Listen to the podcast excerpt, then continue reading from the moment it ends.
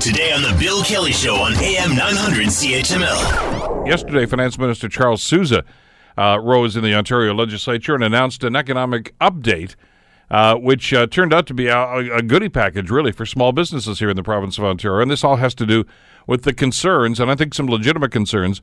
Uh, from small businesses about the impact of uh, increasing the minimum wage to $15 an hour. Now, you may remember that phase one of that to increase the minimum wage to $14 an hour actually takes place January 1st, which is not that far away. So the minister has added some, uh, they call incentives and tax breaks to try to help small businesses cope with uh, what may be an increased cost here. Is it enough? Is it going to win over the hearts and minds of small business?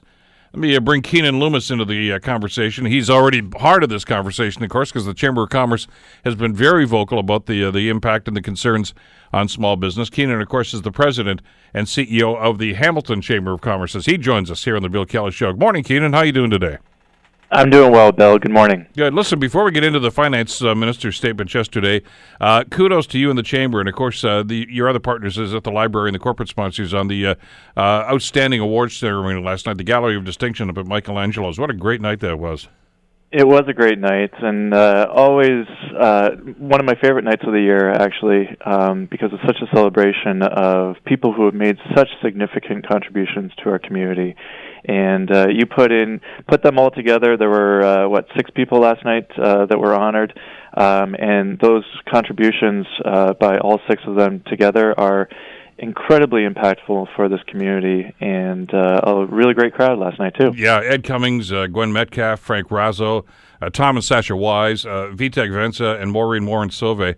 Uh, and, and of course, they each had a little opportunity to speak. And the, some of the most heartwarming, inspirational, and emotional speeches. I mean, it was just a fabulous night all the way around.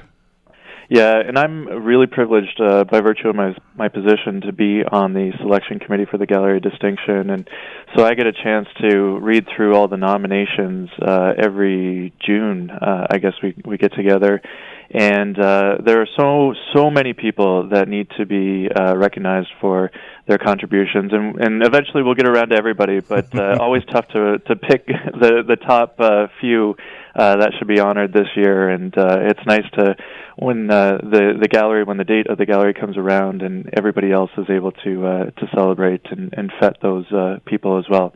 It's a really really great evening. Well, your uh, your your committee, your selection committee, outdid themselves this year because all the all the people, the recipients last night, it was one of those things like, oh yeah, sh- sure, we know about that work. Yeah, that was fabulous. So, uh, all things considered, now you got to get back to work and start worrying about 2018, and uh, yeah. we, not until springtime. So, so we got a few months to do that.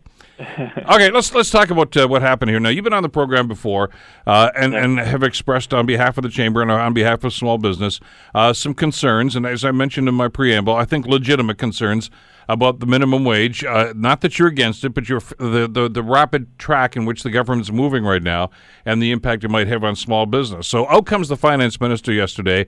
And, and essentially says to small business, I got your back here. There's some incentive programs, some tax reductions uh, that he says are going to go into effect on January 1st, just as the, the minimum wage is going up right now.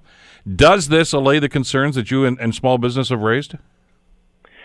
Well, in one word, no. Um, it doesn't, but uh, I will start by saying that um, you know we we thank the uh, finance minister for his update. We thank the the government for listening to us, to the OCC uh, network. They've heard it uh, in almost every community across the province about uh, you know the challenges this is going to present, not just to small businesses, but to not for profits and the institutions within our, within our communities as well.